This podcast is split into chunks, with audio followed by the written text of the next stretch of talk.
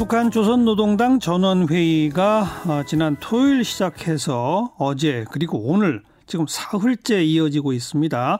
북한이 공언했던 그 크리스마스 선물은 어쨌든 현실화되지 않았죠.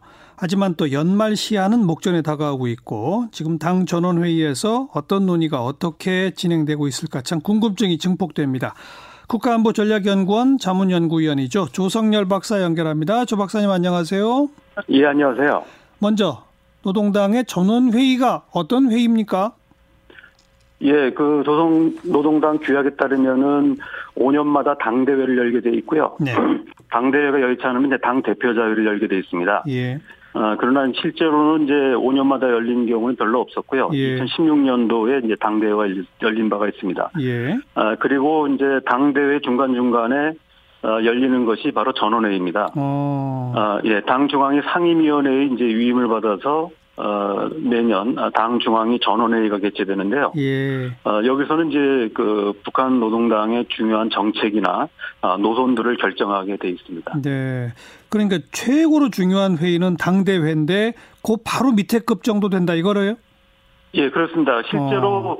우리가 잘 알려져 있는 그 북한의 병진 노선 있지 않습니까? 경제 및 핵, 핵 병진 노선이 있는데 예. 예. 어, 2003년 3월 달에 이 병진 노선 채택도 어, 전원회에서 열렸고요. 어. 결정됐고요. 예. 아, 작년에 이제 병진 노선을 종료하고 새로운 경제 총력 노선으로 전환했는데 이 예. 부분도 어, 작년 4월 20일 있었던 전원회에서 결정된 것입니다. 네.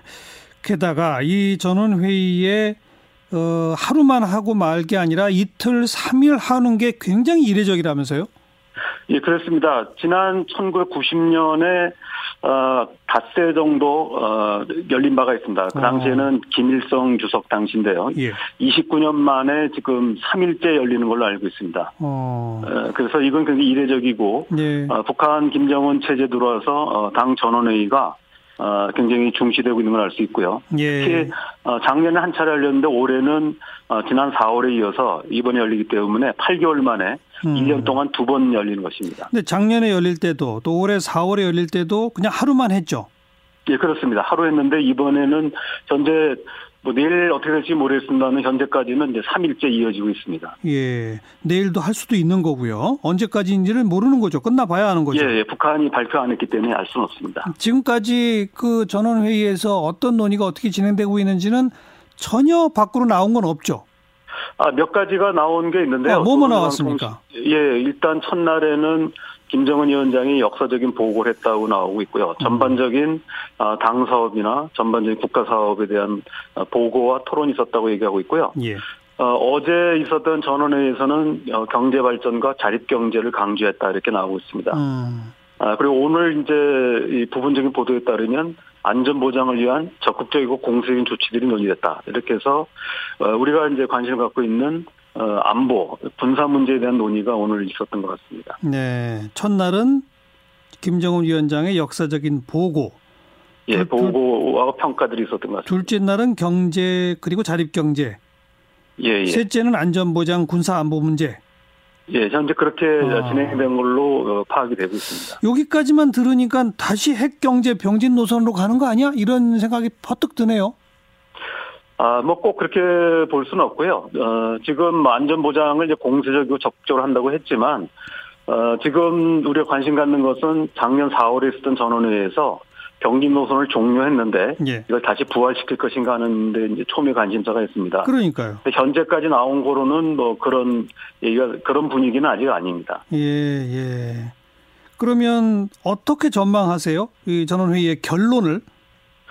예, 이게 지금 이어지는 이유는 어, 내일 모레 있을 신년사에서 김정은 위원장이 예, 어떤 발언할 것인가에 대한 논의들을 할 거라고 봅니다. 그렇죠. 래서 어, 제가 볼 때는 뭐 완전한 병진 노선의 부활까지는 아닌 것 같고요. 예. 어, 작년에 이제 그 어, 병진 노선을 종료하고 새로운 경제 총력 노선을 얘기했는데 아마 예. 총력 노선은 유지될 거라고 보는데 예. 다만 그때 같이 발표된 게 핵실험과 그리고 어, 중장거리 및 대륙간 탄도미사일 시험 발사를 중지한다는 이른바 레드라인 선언이 있었거든요. 그렇죠, 그렇죠. 예, 그이 부분들이 작년 6월 12일 싱가포르 북미 정상회담에서 아, 트럼프 대통령과 아, 한미 군사연습과 이제 맞교환해서 서로 합의했던 걸로 보입니다. 예. 공식 문서는 다음에 있지 않지만요. 예. 어, 그런데 이제 이 부분에 대해서 아마 레드라인에 대해서 철회 선언할 가능성이 있고요. 어. 또 하나는 이제 비핵화 협상의 한계를 지적하면서 어, 이 부분에 대해서 아마 무용론, 예. 아, 비핵화 협상 무용론을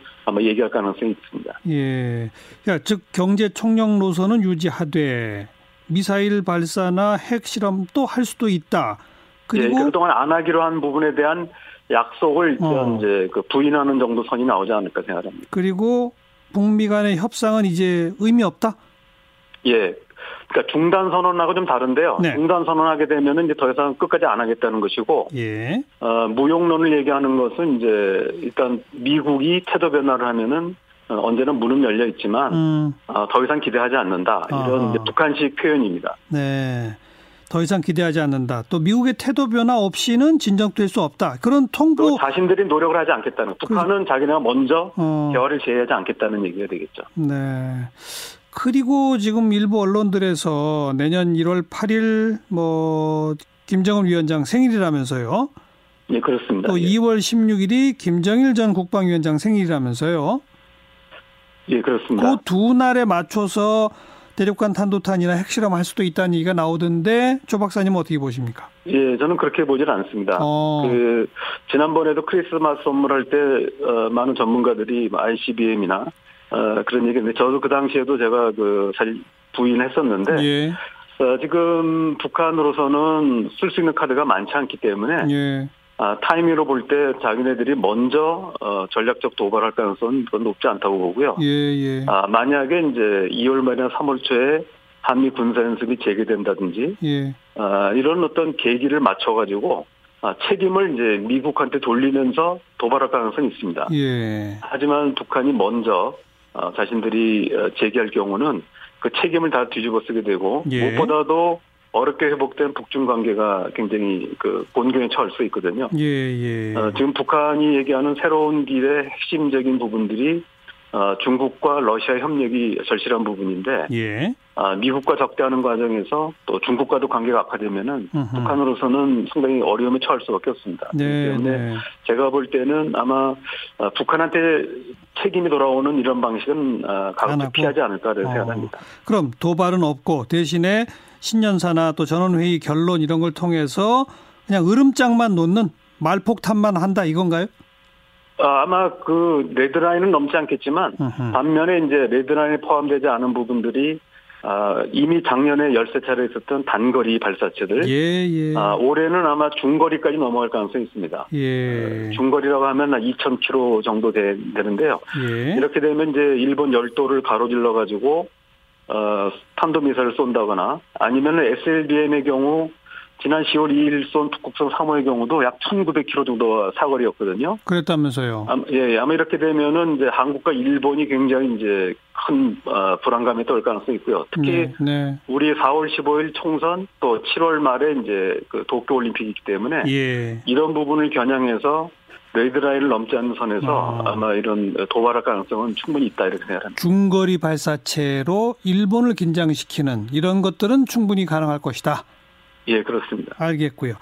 지금 전원회의 그 관련돼서 뭐 권력서열 3위인 박봉주 노동당 부위원장의 모습이 안 보인다 이런 보도가 나오는데 이거 확인된 겁니까?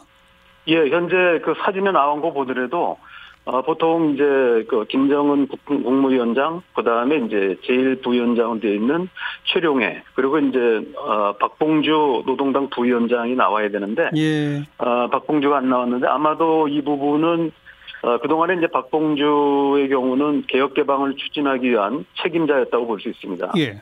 근데 지금 김정은 위원장이 새로운 길을 표방하면서 어, 자력갱생 강화 노선, 그러니까 기존의 자력갱생은 뭐 일반적인 원칙이 있습니다만은 예. 특히 이제 자력갱생 강화하는 노선에서 적합한 인물이 아니다라고 생각하는 것 같습니다. 예, 예. 어, 그래서 기존의 개혁 개방에서 어, 좀 더 자력갱생에 강조를 둔 이런 어. 노선 전환 때문에. 에, 아마 그 경제 책임자의 교체가 있지 않았나 또는 이제 아마 그게 곧 발표되지 않을까 생각을 네. 그런 듭니다. 그렇군요. 미국이랑 북한이 또 극적으로 다시 전환해서 정상회담 하고 뭐 이럴 가능성도 여전히 있긴 있습니까? 아, 저는 뭐 충분히 있습니다. 음. 아직은 그 가능성이 있고, 어, 그렇기 때문에 이제 어, 북한 입장에서 본다면은 어, 대화의 문이 열려 있기 때문에 예. 뉴욕 채널이나 이런 데서 가능성이 예. 있기 때문에 예. 아까 말씀드렸듯이 극단적인 선언보다는 예. 어, 자신들의 어떤 무용론을 얘기하면서 어, 예. 대화의 문은 열어놓는 이런 알겠습니다. 자세를 보일 것 같습니다. 조성열 박사 예측처럼 연말 연초에 핵실험이나 ICBM 발사 같은 건 없는 그렇게 좀 평온하게 지나갔으면 좋겠네요. 고맙습니다. 예, 감사합니다. 국가안보전략연구원 조성열 박사였어요.